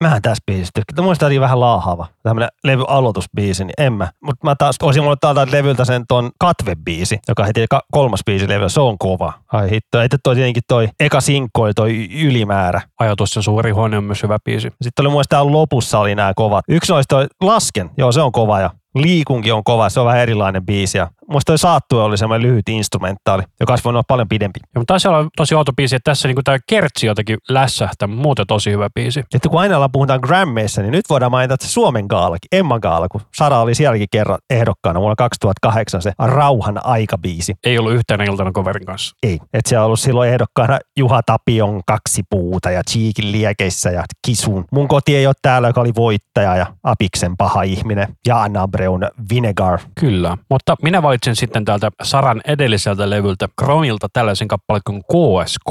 Tiedätkö, mitä se KSK meinaa? Se on varmaan Kaskinen, eli paikkakunta, josta Sara on kotoisin. Kyllä. Ei, siellä on vaan asukkaita tämänhetkisen Wikipedia-tiedon mukaan alle 1300. Eli, ja se on myös pienin kaupunki nimitystä käyttävä kunta. Että se on tosi pieni paikka. Ja sitten aikoinaan toi Tuukka Temmonen oli sanonut Saralle, että laittakaa tämä biisi sinne Jyrki TV-ohjelman niin Hit Challenge-kilpailuun, missä niin haettiin sellaisia biisejä. Biisikilpailu. Ja tämä on todella maalaileva biisi. Ne edes päässyt koko kilpailuun tällä biisin mukaan, vaikka tämä on Sara niin kuin yksi kovimpia biisejä. Mutta sen kilpailun voitti semmoinen bändi kuin Nukkekoti, joka oli myös kotoisin Kaskisista. Mutta mä muistan, että tästä biisistä tuli semmoinen demoversio se Kraklundin sivuille ennen tätä julkaisua. Ja mä aina muistan, että se kuulosti jotenkin paremmalta kuin tämä levyversio. Tai sitten mä oikeasti muistan väärin. En mä tiedä, mutta tää on, niinku, tää on hieno maalailubiisi. Ja ehdottomasti niinku Saran top 5 biisejä ja tämän levyn, Chromilevyn paras biisi. Mutta tälleen meidän olisi mainittu, miten sä kuvailisit Saraa tyyliltään? Suomen Deftones. No niin, semmoinen Deftones tuuli ja kyllä mä nykyään heitä vielä, ja kyllä se näissä va- kuuluukin näissä vanhemmissa jutuissa Nine Inch Nails. Sieltä tulee ni- ni- konevaikutteet aika hyviä. Lähinnä sillä ekalla levyllä. On ja konevaikutteet on näillä ihan uusimmillakin. Et, Jos sinä kuuntelisit niitä uusia, niin sinä kuulisit. Saatana. mm, se on ihan edelleen hyvä bändi ja paljon löytyy kovia juttuja edelleen. Et silloin alkupäässä silloin kun se Sara pääsi vähän niin kuin pinnalle siinä 90-luvun lopulla, niin se oli aikamoista Korn, Marilyn Manson niin kuin se lavameininki. Että se Joa näytti ihan niin kuin oikeasti, että Mansonin ja Jonathan Davisin sekoitukselta. Joo, se oli silloin myös siinä sen seuraa kappaleen musavideolla. Se oli tosi kringeä. Siitä on myös semmoinen Jyrki Live, Jyrki Live, missä se soittaa se biisi. Se on kyllä vähän, se on sen sen ajan juttu, mutta voi sitä vähän katsoa hymyillä ja miettiä, no tämmöistä se meininki oli vuonna 99. Ja niillä oli silloin vähän Saralla vähän kismaa Nikole yhtyeen kanssa, kun toi Joahan soitti Nikolessa ennen. Sillä ekalla kuuluisalla Nikola Demolla se laulaa ja soittaa kitaraa. Viimeiset rinkit niminen ja mikä se toinen biisi oli? En mä muista. Se, se on niin kaamea demo, että no, se on ajan juttuja. Eka tuotos on aina eka tuotos. Niin. Kyllä. Mutta onneksi bändi ovat nykyään sopineet riitansa ja tommoset. Ja varmaan semmoista nuoruuden pelleilyä vaan ollut tolleen. Joo, ja nehän ollut sitten ilkeät siskokset kiertueellakin useammankin kerran. Mutta ootko nähnyt Sara livenä koskaan? Oho, mehän näytti esimerkiksi Nikolen 20V-synttäreillä se oli lämpäämässä. Se ja ihan ollut. Silloin se Kidman oli lämpäämässä, mikä soitti se Nikole. oli 10 keikalla, 20 keikalla oli Sara. Niin olikin. Ja Chroma. Kyllä. Ai niin joo. Kato Dementia. No niin. No niin. Mä oon lähdin- nähnyt Saran ehkä kolme vai neljä kertaa livenä. Me mentiin kerran katsoa kaverinkaan nosturiin, niin se keikka oli ihan törkeän lyhyt, koska toi Joa oli nukkunut kädensä päällä edellisen yöllä, niin silloin oli mennyt tunto siitä kädestä. Mä Muistan siitä keikalla, se, se ei pystynyt soittaa biiseissä, niin se oikeasti keikka varmaan kesti joku 40 minuuttia. Sitten vaan sille, sori, en mä voi, käsi.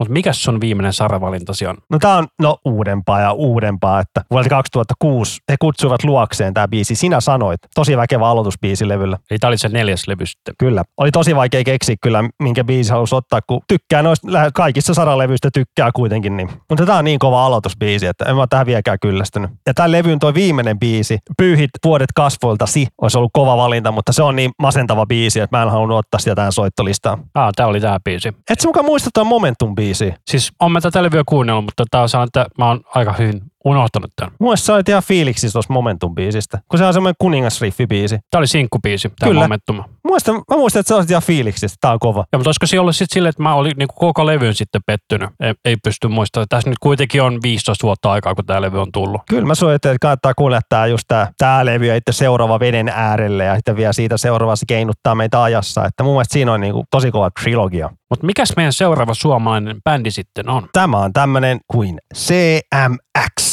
eli Cloaca Maxima. Tiedätkö, mitä Cloaca Maxima tarkoittaa? Eikö se ollut Rooman valtakunnan se vesiviemärijärjestelmä? Viemärijärjestelmä, eli suurinta viemäriä käyttää. Tai nimi tarkoittaa niinku suurinta viemäriä. Ja saatit tämmöisen B-puolen kuin Ruis Perkele-biisin mukaan. Joo, tämä on siinä aika erikoinen valinta muutenkin, koska tämä biisihän löytyy ainoastaan sinkulta, jota ei ollut missään albumilla muuta kuin tällä kokoelma-levyllä Cloaca Maxima 2. Tämä oli tällä Lepatteet sinkulla B-puolena ja mä ostin sen joskus aikoina ja sitten tämä tuli siihen Isohaara-levyn aikoihin mun mielestä. Joo, 03. Ja CMX olen nähnyt, kun se oli lämpäämässä Fein No Morea. Mä korjan, Isohaara tuli 02, mutta kun on kuitenkin meikä lähellä.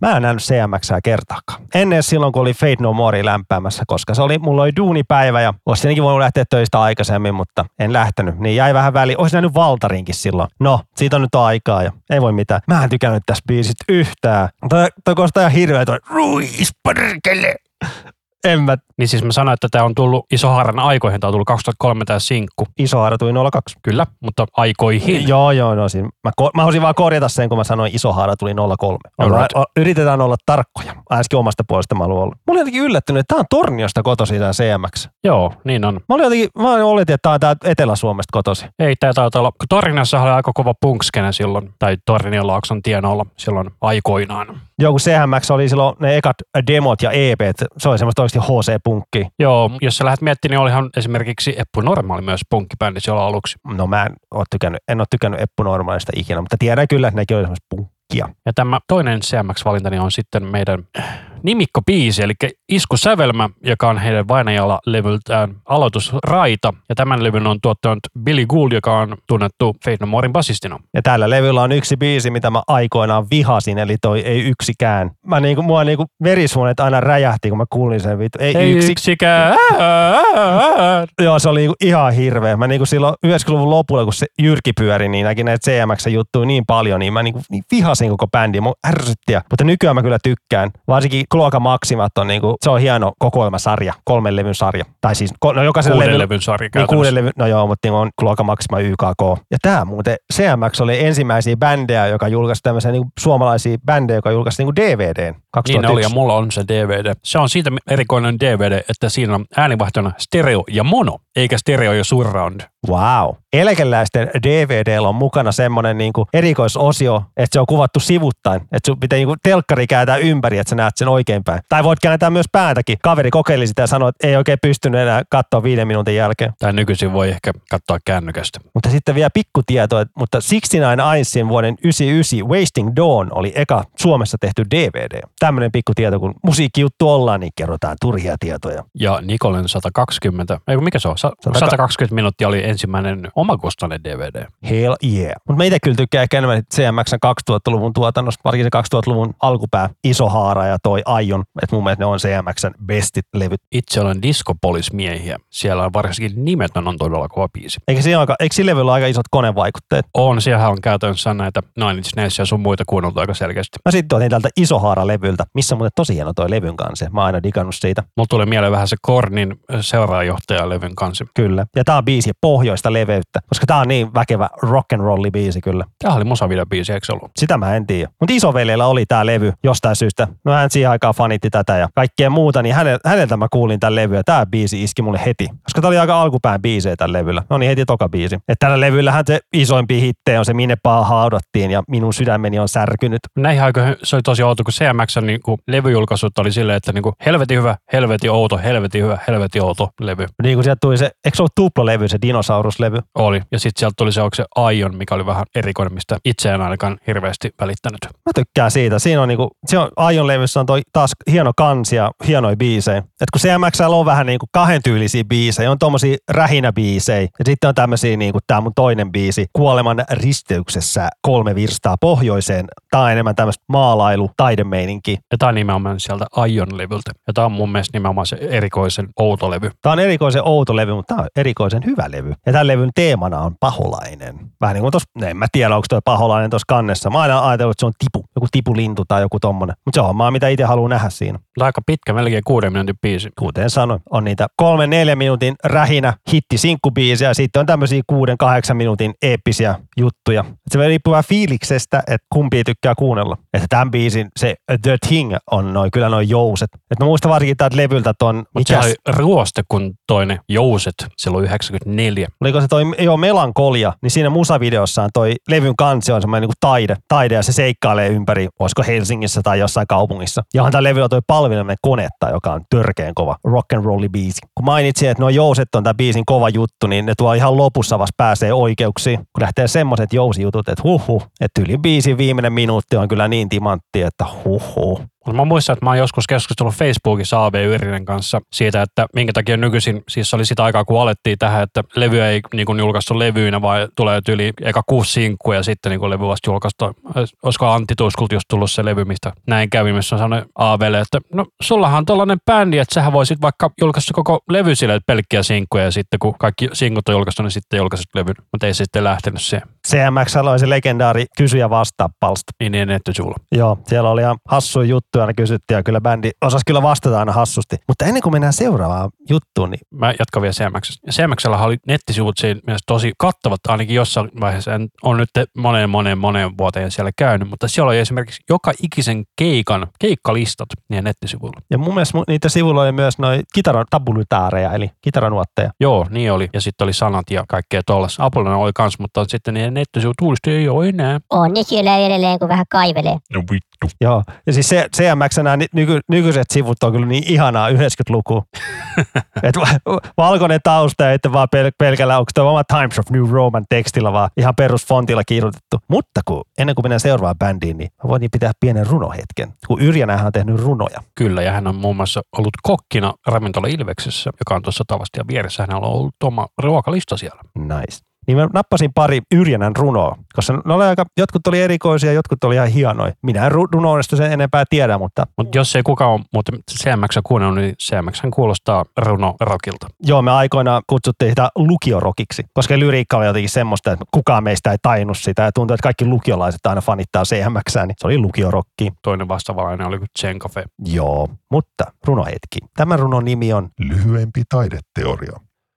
Istun työpöydän ääressä runkkaamassa, kun luukusta mätkähtää nippu kädettömien tekemiä postikortteja. Kyllä. Oliko runo siinä? Kyllä. Nyt toi, toi, toi ajatus niin kuin nippu kädettömien tekemiä postikortteja, se pistää miettimään. Niin, mieti, miten semmoinen tekee postikortteja Jaloilla. suulla. No niin, ja toinen runo. Löin rikki. Löin rikki kaiken huoneessani. Pöydän, lukulampun, tsekkiläisen vartiomiehen, astiat, tuolin, kitaran. Istuin sängylle hengästyneenä. Itkin. Kädet pieniä haavoja. Sitten olin viikon sujut kaikkeuden kanssa. Nyt se alkaa mennä ohi, eikä ole enää mitään rikottavaa, eikä aavistuttakaan, mitä ihmiset yrittävät sanoa, kenelle puhuvat, luulevat olevansa, minkä takia minä kuuntelen. Alkaa tulla sietämätön olo, alkaa omakin puhe kuulostaa samalta. All right. Ja, en mä tiedä, mä tykkäsin tuosta, että löin rikki huoneessani niin pöytää ja lukulamppuja, astiat, vartiomiehet. Siinä vähän pieni runohetki. Mutta toihan on aika hyvä tämmöinen niin segmentti seuraavaan bändiin, joka on myös tämmöistä vähän runo rockimeininki eli Aika vahvasti runo rock-meininki, eli yhtä on sellainen kuin Mai Karma tai Mai Karman kauniit kuvat, riippuu aikakaudesta. Mai Karman kauniit kuvat aikanahan oli eri kitaristi, ei ollut. ei ollut. Siellä on sama poppo aina, mutta basisti siellä on vaihtunut. Että No joku jäsen siinä vaihtui, niin silloin ne vaihto nimen myös, kun ne sanoi, että jengi kutsuu meitä kuitenkin Mai Karmaksi, niin ei ollut enää sitten Mai Karman kauniit kuvat, vai onko se joku levyyhtiö vaihto hässäkkä, en tiedä mikä siinä on syy ollut sitten. ei kun siinä on se kolmen koon juttu, että yhdistettiin Niin tuohon, KKK. niin, se, Aivan. sitä yhdistettiin siihen, ne ei vaan jaksanut enää sitä, niin poistettiin juttuja ja se oli pelkkä Mai Karma. Vaikka siitä sen jälkeenkin se kutsuttiin niin kuin Mai Karman kauniiksi kuviksi. Et nykyään se on ihan Mai Karma. Ja häiriö on ollut Ylpön kanssa ja Rumpalin kanssa ne on ollut aina samat. Et basisti siellä vaihtui silloin yhdessä vaiheessa. All right. Että tämä mun biisi on niinku eka biisi, minkä mä kuulin bändiltä. The Best of Mozart äärilevyltä. Mä haluaisin väittää, että ensimmäinen kappale, jonka mä oon heiltä kuultu, on kappale Romanssi, ja sen jälkeen menin levykauppaan, ostin levyn, ja sillä tiellä oltiin sitten. Tämä musavideo on aika härö, kun tota, ne soittaa jossain teatterissa. Ja sitten silloinen niiden semmoinen valo lisätyyppi äijä, kanttori, se on semmoinen vartija siellä ja se käy läpi sitä teatteria niin kuin, ja tutkimassa paikkoja. Ja sitten kun se löytää sen bändin, niin se käy vaan huutamassa niille, että mitä helvettiä te teette täällä. Lähtekää nyt helvettiin täältä. Se bändi seisoo vaan niin kuin paikoillaan tekemättä yhtään mitään. Et en mä tiedä. Teille ei tämä biisi toimii mulle. Tässä on joku vaan, no kun tää oli se, Tää oli se mun eka. niin tää, tää on jotenkin itselle tärkeä. Vaikka sääli, kun bändi ei soita oikein livenä tätä enää. Valaiden laulu sentään tulee. Sekin on kyllä kova, mutta sen kyllä aika moni varmaan tietää. Joo, sä sanon biisit. Mä joskus harjoitukseksi, kun opettelin mikrofonitekniikkaa, niin äänitin Valaden laulusta sen ensimmäisen säkeistön verran, tai Intrasta ekaan säkeistö. Sitten kun tuli se Kertsin huutojuttu, niin sitten lopetin siihen, kun totesin, että minulla ei silloin palket riittänyt siihen. Ja tämä musovideo löytyy, tämä Best of Mozart tubesta, mutta se on semmoinen ihana 14 vuotta sitten ladattu sinne, niin se on vähän semmoista modemi suttulaatua. Se on sääli, kun bändiltä ei ikinä tullut mitään kokoelma DVD tai mitään, kun niillä on hienoja musavideoita kyllä. Tai sitten voi pistää niille vaikka sähköpostia, että voitteko he ladata hyvälaatuiset versioit näistä vanhoista My Karman kauniit kuvat musavideoista. Kyllä, HD 4K-versiot, kiitos. Ja niin bändihan on tuolta Harjavalta kotosi, 92 perustettu. Jos ei tiedä, missä on Harivalta, niin se on siinä Porin perseissä. Kyllä, siitä meni ohi, kun tuossa kävin toissa kesänä Porissa, niin pysähdyttiin Harjavallalla. Ja niillä oli todella pitkään se Karma Rock-niminen festari. On se edelleenkin. Onko se edelleen? Jo, jo, joka vuosi vuodesta 92 ollut. Paitsi koronavuodet. Kyllä koronavuodet jäi väliin, mutta, mutta ootko karmaa koskaan nähnyt livenä? Olen. Se on ainoa kerta, kun mä oon ollut Vernissassa. Siellä oli myös Nikole. Aika kova setti. Oliko se mihin aikaan? Varmaan tämän romanssiaikaa. Se on ollut silloin, kun mä oon asunut vielä Helsingissä, eli aikavälillä 2002-2008. Mä en ole koskaan, ne oli tuskassa jokunen vuosi sitten. Mä en taju, miksi mä en mennyt katsomaan. Mua jäi häiritsemään. Mutta mä kyllä tykkään ylpöstä kyllä. En mitään nuoleskele persettä tai mitään, mutta ihan niinku, mä dikkaan siitä, kun hän niinku näyttää tunteensa. Olla, mies saa olla herkkä, siinä ei mitään vikaa. Minäs vuonna ne vaihtoi nimensä Mai Karmaksi? 03 toi metallisydän oli niinku viimeinen sillä nimellä, että 04 tuli Sodankylä, missä se oli sitten Maiko Arma. Joo, että se on todennäköisesti ollut 2003 tai 2004, kun mä oon nähnyt. Se on mun veikkaukseni. Et mun mielestä Nikolalle ei ole vielä sieltä tokalevyä tullut, että se on ollut 2003-2004. Kun täällä Ylpön lyrikathan kertoo tosi paljon no, elämästä ja parisuhteista, niin Ja ovat myös todella runollisia nämä. On, on, mutta kyllä sieltä osaa poimia ehkä, mistä biisi kertoo, tai te ei. Mutta kyllä minä tykkään Ylpön lyrikasta ja Ylpöstä henkilönä, että en mitään persettä nuoleskele. Tämä on niin kuin, näin minä olen aina ajatellut. Kyllä. Mä valitsin tosiaan kaksi biisiä tältä Rautaneito-levyltä, josta myös tämä romanssi on. Mä meinasin ensin ottaa yhden toisen biisin, joka on nimiään Puumiekka, mutta sitten mä kävin kuuntelin sitä uudestaan, mä muistin, että ei vittu kuinka kauhea tämä kertsi tässä on. Siinä on jotain, isi ja äiti jätti, jee, jee. Sille niinku, mitä? Se niinku, joka kerta, silloin kun se tuli radiosta, niin mua, joka kerta niinku verenpaino alkoi nousea, kun vitutti, kun se biisi tulee. En muista, mutta mä en ehkä halua kuunnella. Kyllä me tehdään sillä, että me kuunnellaan pieni pätkä sitä kohta. Mutta tosiaan mä otin täältä Rautaneen tulevilta tällaisen kappaleen, kun jokainen lause jää Mä jotenkin pystyn, mä pystyn samastumaan tähän, koska mä oon välillä semmoinen, mä itse tiedostan sen ja mä vihaan sitä itsessäni. Mä välillä puhun ihmisten päälle. Että toisella jää lause kesken, kun mä oon siellä jo huutamassa, että minulla on asiaa. Kyllä, tämä kertoo vähän päälle puhumista vähän ADHDsta. Mä oisin ottanut täältä levyltä ton Bloody Valentine. Se on kova riffi. Tin, tin, tin, tin, tin, tin, tin, tin, tin, tin, tin. Valentine, miksi sä vihaat? Tämä on todella kova levy. On, on siis ihan ehdottomasti The, The My Karma-levy. The My Carmen kaunit kuvat levy. No joo, mutta jos puhutaan koko bändin tuotannosta, niin Mutta mä muistan silloin, kun ne vaihtoi nimensä My Karmaksi, niin siellä tuli se aika kova duo, eli Sodankylä ja Ukkonen, jotka oli tosi kovia biisejä kummatkin. oli niissä vähän väliä kyllä, mutta On, on, mutta siis ne on mun mielestä ne kaksi tosi kovaa biisiä niin kuin sinkkuja, mitä tuli silloin aikoinaan. Mutta tämä aika vihasin kuulostaa niin kuin, kuuntelin huvikseen ihan, niiden ihan eka levy vuodelta 96 toi Kaukana puhelimesta. sehän on sellainen mielenkiintoinen levy, että jos sä löydät sen cd niin sä saatat maksaa siitä tuhat euroa, koska sitä painettiin joku yli 500 kappaletta. Mä luin Ylpön kirjan tuossa joku aika sitten, niin sielläkin sanottiin se määrä, mutta siis se oli tosi pieni määrä, kun ne julkaisi ihan niin itse. Ja sitä ei ole Spotifyssa. Sitä ei löydy YouTubesta kaikkia biisejä. Et se on oikeasti rare. Ja mun mielestä se on hienoa, että ne ei ole tehnyt, ruvennut rahastaa sillä tai mitään. Vaikka sillä saisi ihan helpot, helpot eurot saisi taskuun, jos haluaisi. Mutta se oli kyllä aika härökamaa, mitä muutamat biisit kuunteli. On ne tehnyt jotain, on jotain live-versiot löytyy kyllä Spotifysta ja jotain, jostain biisistä on tehty uusinta versio, kun oli sinkun B-puolia. Että se on kiva, että niitä sinkkuikin tänne Spotify on ladattu. Joo, ja tämä toinen kappale, minkä mä valitsin täältä Rautanen tulevalta tällainen kuin Taivaan vuohi. Tässä on niin likaisen kuuloinen tämä bassoriffi, että mä olin sille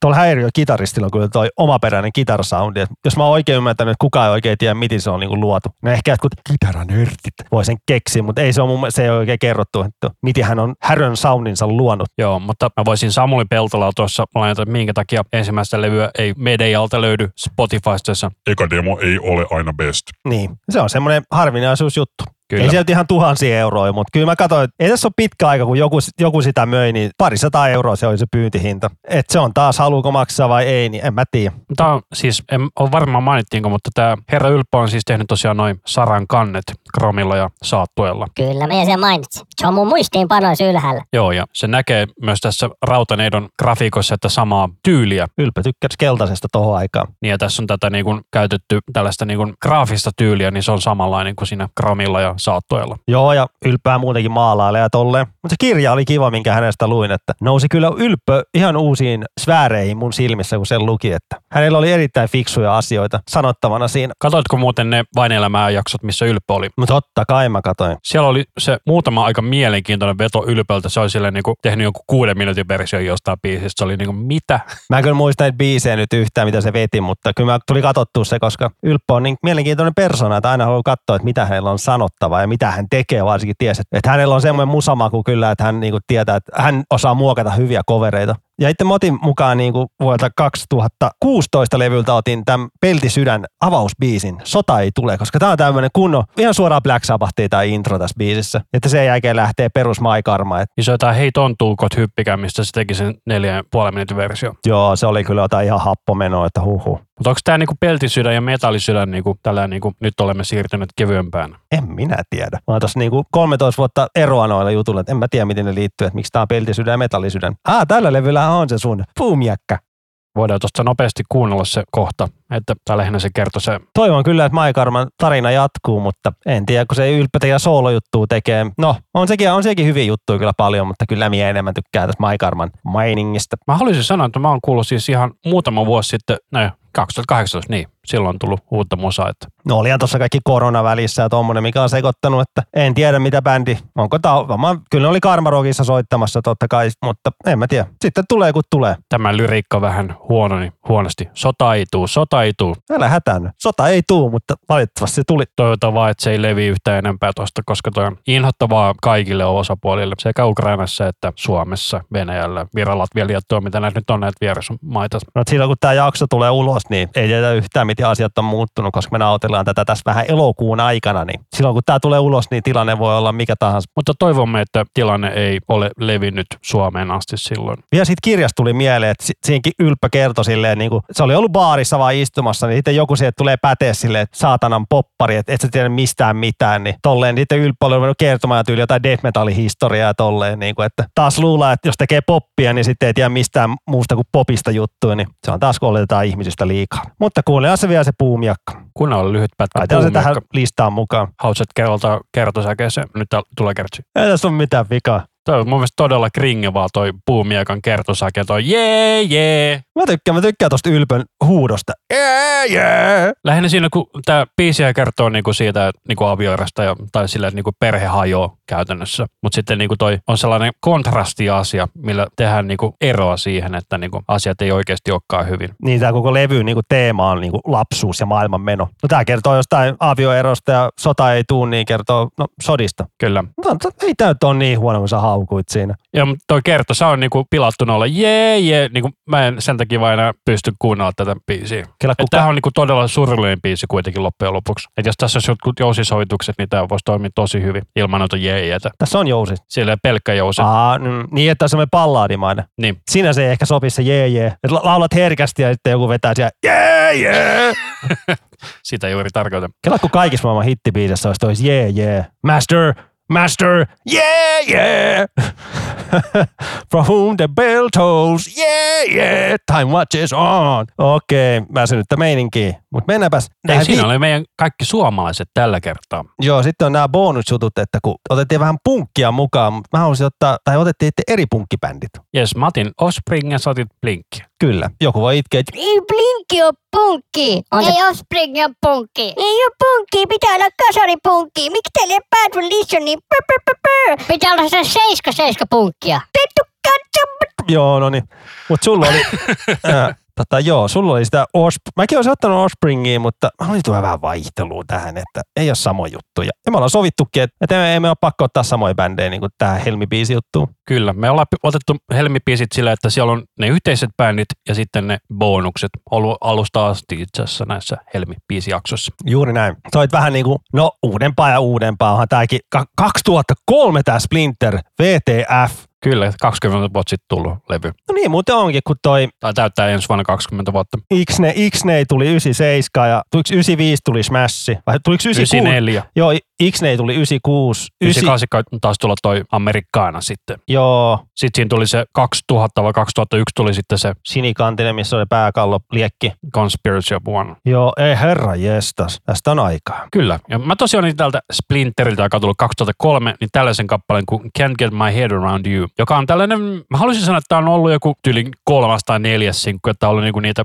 jämäsinkkuja tällä levyllä, että jos vielä vähän tärppäisi. Mutta tämä on tällainen niinku enemmän niinku rockimpi tällainen tarinapiisi. Toi Hit That oli mun mielestä sinkku. Ja myös toi Da Hui Hui. Da Kyllä. Hui Hui on hyvä biisi. Kyllä, se on mä semmoinen- meinasin ottaa ensin Dahuin, mutta sitten mä jätin sen pois, Se on koska tämä oli mun mielestä parempi biisi. Se on mikään grindi-biisi, Da Hui Hui, kun se on niin lyhyt. Siitäkin on mun mielestä musavideo. Kuvattu olla Havailla tai jotain. Joo, sellainen surfimusavideo, kyllä, muistan kanssa sen. Ja nykyään Offspring on ihan kökkö. Nykyisin se on about tätä soundia, mitä tämä biisi on. mutta oikeasti paljon huonompaa. Et Mä, se viimeisin levy oli oikeasti ihan niin kuin, ei, ei, ei, ei. No siellä on se Gunawaysta se uusi versio, se oli ihan ok. No ei ole. Aika huonosti menee, jos pitää tehdä niin kuin 20 vuotta vanhasta biisistä joku uusinta versio, niin uh-uh. Onko siellä 25 vuotta tässä vaiheessa? No yli, no Minä nyt on tarkka vuosista, mutta Niin. suunnilleen sanoin. Mutta tämä toinen biisi, minkä mä valitsin Offspringilta, on tämä Staring at the Sun, joka on amerikkalainen toinen varsinainen biisi. Että tässä on sellainen, alussa se on spoken word intro nimellä Welcome, sitten tulee Have You Ever, joka on sellainen aika pahto biisi. Sitten tässä tulee tällainen Staring at the Sun, missä on todella kuningas riffi mun mielestä. tässä jo levyllä on aika kova A-puoli. Ja just Todella Have You Ever, A-puoli. Staring the Sun. No Pretty Fly on kulunut biisi, mutta on se Kids Aren't Alright on kyllä niin hieno biisi, mutta sekin on vähän kulunut, mutta Siinä on todella kuningas riffi kyllä. se on kyllä semmoinen niinku money riff. Feelings on kova ja tää on oikeasti koko ajan. She Got Issueskin oli muassa ja Wala Wala ja mun isoveli aina laulaskeli mulle silleen, kun mä olin työtön, niin why don't you get a job? Nee, nee, why don't you get a job?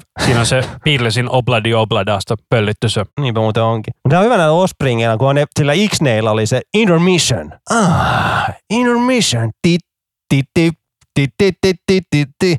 Ah. Ne oli kovin juttu. Mutta se Offspringin se on kyllä makea. Täällä on niinku ihan metalliriffejä vaan, niin kuin tässäkin biisissä on tuossa tota, noin minuutti viisi sekuntia sisään, niin tää on ihan metalliriffi. Ei ole, niin, ei ole vaan niin metallisoundilla tehty. Ei, mutta siis punkkimeiningillä, mutta niinku ihan metalliriffejä. Smashilla oli ihan sama homma. Offspringissa mä tyy- tykkään tuon Dexterin lauluäänestä, että se on se juttu. Ei ole semmoinen räkänen punkkilaulanta ääni, vaan se on semmoinen melodinen ja tunnistettava. Ja se on hyvä, kun levyllähän siis Dexter tuplaa itsensä, mutta livenähän Noodles tuplaa siellä. Noodle eli toinen kitaristi. Nehän onkin ne kaksi ainoat jäsentä siinä nykyään, että siellä on rumpali ja basisti vaihtunut sitten tässä. Onko se yli ko- 30 vuotta ollut kasassa, niin Joo, ja ne ekat levythän on aika huonoja. Niin kuin. se on se Ignition ja joku toinen oli. Niin, no joo, en mä itse välitä. Että se on se, mun mielestä se on se Smash, Ixnay ja tämä Amerikaana, se on se Offspringin trilogia, että kaikki muu on sitten Splinter, on, tai Splinteri asti on vielä hyvä, mutta sitten mä ymmärsin, että tuli jäsenvaiheessa, sitten se soundikin vähän muuttui. Se, se rum- rumpali lähti siitä. rumpali lähti ja joo, että vähän myöhemmin lähti basisti ja tolleen, niin vähän silleen niin kuin, se on vaan, ei tule enää hyviä biisejä, se on kakkendaalia näin suoraan sanottuna.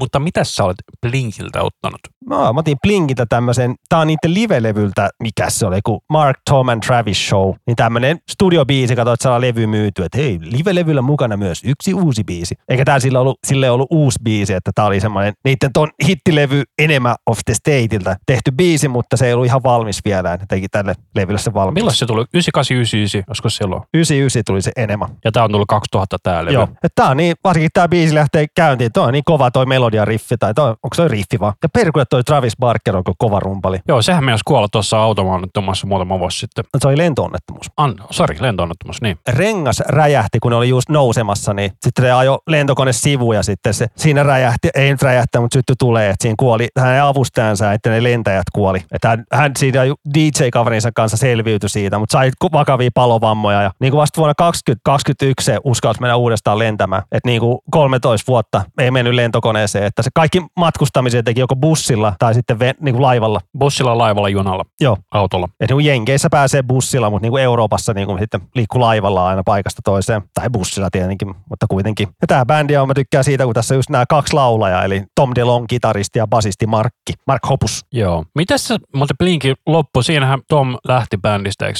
jotenkin niin mennyt? Joo, se lähti ja se lähti. Sitten se tuli takas ja taas lähti ja nyt se, ei ole, nyt se jotain huhuttu, että se tulisi taas takas, mutta ei siitä ole mitään uskomista kyllä, että en, en usko. Mutta siellä on se Angels and Airways-bändi sitten. Jonka pari ekaa levy on kyllä tosi kovaa, mutta siihen sitten jäikin. Niin tuolla basistilla Markilla, niin sillä on suomalaiset juuret. Okei. Okay. Että sen äidin suku niin kuin, ne on niin kuin Amerikan suomalaisia. Eli suomalaisia, niin kuin, mutta niin muuttanut jenkkeihin. Joo, eli jos ette ole tietoisia, niin Yhdysvaltain populaatio koostuu käytännössä 99 prosenttisesti maahanmuuttajista. Mutta se yksi prosentti on niitä natiiveja, mitä ei tapettu silloin aikoinaan. Ja Markilla oli yhdessä vaiheessa aina bassosta Suomi-lippu. Joo, Ja hassu juttu, ne ei ole koskaan käynyt Suomessa edes. okei. Okay. Mutta olin sanomassa sitä, että suuria osa näistä, ketä oli Suomen sukuisen, niin ne, niiden isojen järvien luo muutti. Esimerkiksi tuolla Minnesotassa on sen niminen paikkakunta kuin Finland. That's cool. Ja sanotaan vielä tästä biisistä, kun biisin nimi on Man Overboard, niin tämä kertoo niitä vanhasta rumpalista, kun sillä oli vähän alkoholiongelmia ja sen takia se sitten potkittiin bändistä pois. Mutta mikä tämä sun viimeinen biisi sitten on? No, tämä on kyllä tämmöinen oikeasti, tämä oli hitti jo silloinkin ja kyllä tämä monet varmaan tietää, mutta mulla on tämä, tähän niin nostalginen sidos, niin oli pakko ottaa. Tämä on Stay Together for the Kids. Ja tässä biisissä on tolleen, kun kuuntelee tuolla riffiä, se on semmoinen blinkki juttu, että niin kuin itse monissa muissakin hittibiiseissä on sama juttu, että vaikka toi What's My Age Again, että siinä on se intro-riffi, niin se riffi on niin kuin silleen soitettu, että siinä on niin kuin paria nuottia pidetään koko ajan niin kuin vähän niin kuin samana ja sitten vähän muutetaan jotain juttua. Että siinä on niin kuin, no mä nauhoitin pienen klipin, missä voi kuulla sen jutun. Eli vähän niin kuin näin.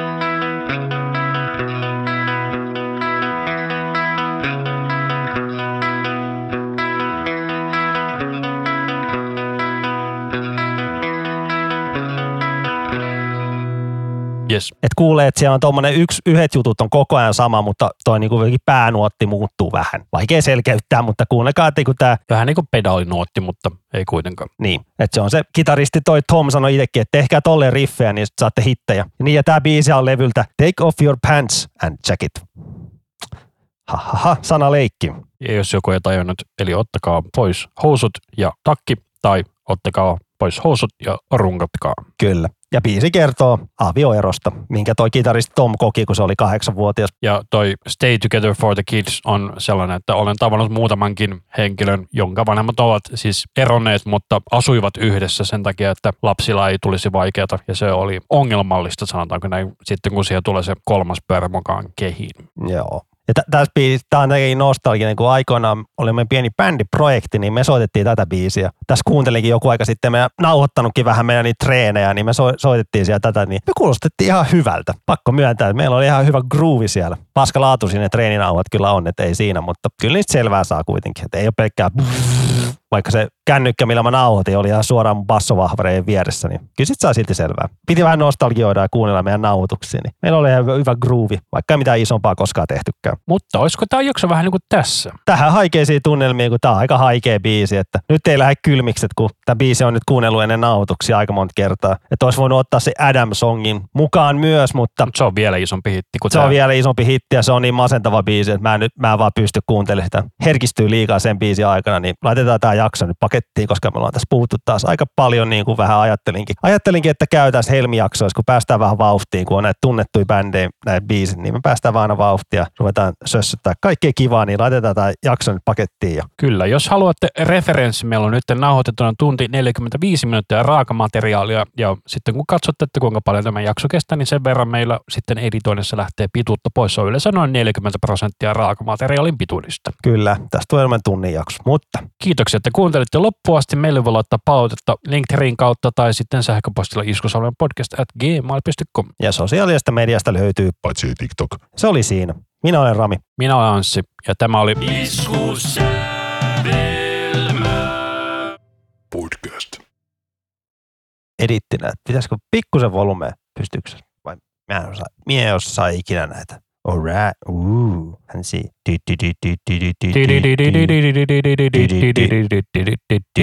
Joo, ehkä, ehkä toi on hyvä. No niin, katsotaan vielä, että musiikki on kassulle hyvällä tasolla. Että otetaan vaikka tuosta nyt, hei hei hei. Kyllä se on ihan Mä Poto yhden pykälän, että tarvii huuta. Joo. No niin, tota, toi pois. No niin. Ja aiheena on tänään taas vanha tuttu Helmi-biisit, osa neljä vai kadonneet helmet itse asiassa. kadonneet helmet, joo. Oli Herkule kissa, kun sekoittaa ajatukset. Tota, tota, tota, tota. Niin, otetaan, otetaan tässä esiin tämmöisiä Herkule kissa. Bi- biisejä, jotka on niinku kovia, mutta vähän ehkä unohdettui. Kissa sekoilee, niin se ottaa niin paljon ajatuksia. Damn you, Muru. I don't like you. Joo, Niin minä aloitin sitten heti, muru, mene vittuun siitä nyt. Tai hyppää siihen ja ole hiljaa. sä pyydät siltä liikoja. Kyllä. Politically, herra jestas, mä osaan lausua tota. Politikalli, kally, onko se joku poliittinen, Politically politically, vuodelta 2000 ja tää on biisi Bring It. ja Spotify kaatu. Damn, mun hieno eeppinen intro meni ihan pilalle kyllä, mutta no, me odotamme. Miska venttaa. Voisiko tuollaista bändiä kuin Pohjoinen Kuori? Hemmetti. Siinä on joku uusi sivuprojekti. Fuck off. Mutta Mm, sulla sit sä oot ottanut, Ei kun su, edittinä, että mennään sun. Ja sulla oli Soulflyna sit, mä otan vettä. Ota ihmeessä. Joo, eli tämä on siinä mielessä aika erikoinen valinta ylipäätään, koska pätkäs käskee. Kyllä, Joo, tää, oh, mitä tapahtuu? se oli biisi. No mä, Joo, ota se vaan. ja itse mä otin, mä otas niinku, kol, kol, ei kun, herra jestas, yli 20, ei kun, herra jestas, mä että 13 vuotta eroa noilla jutuilla, että en mä tiedä,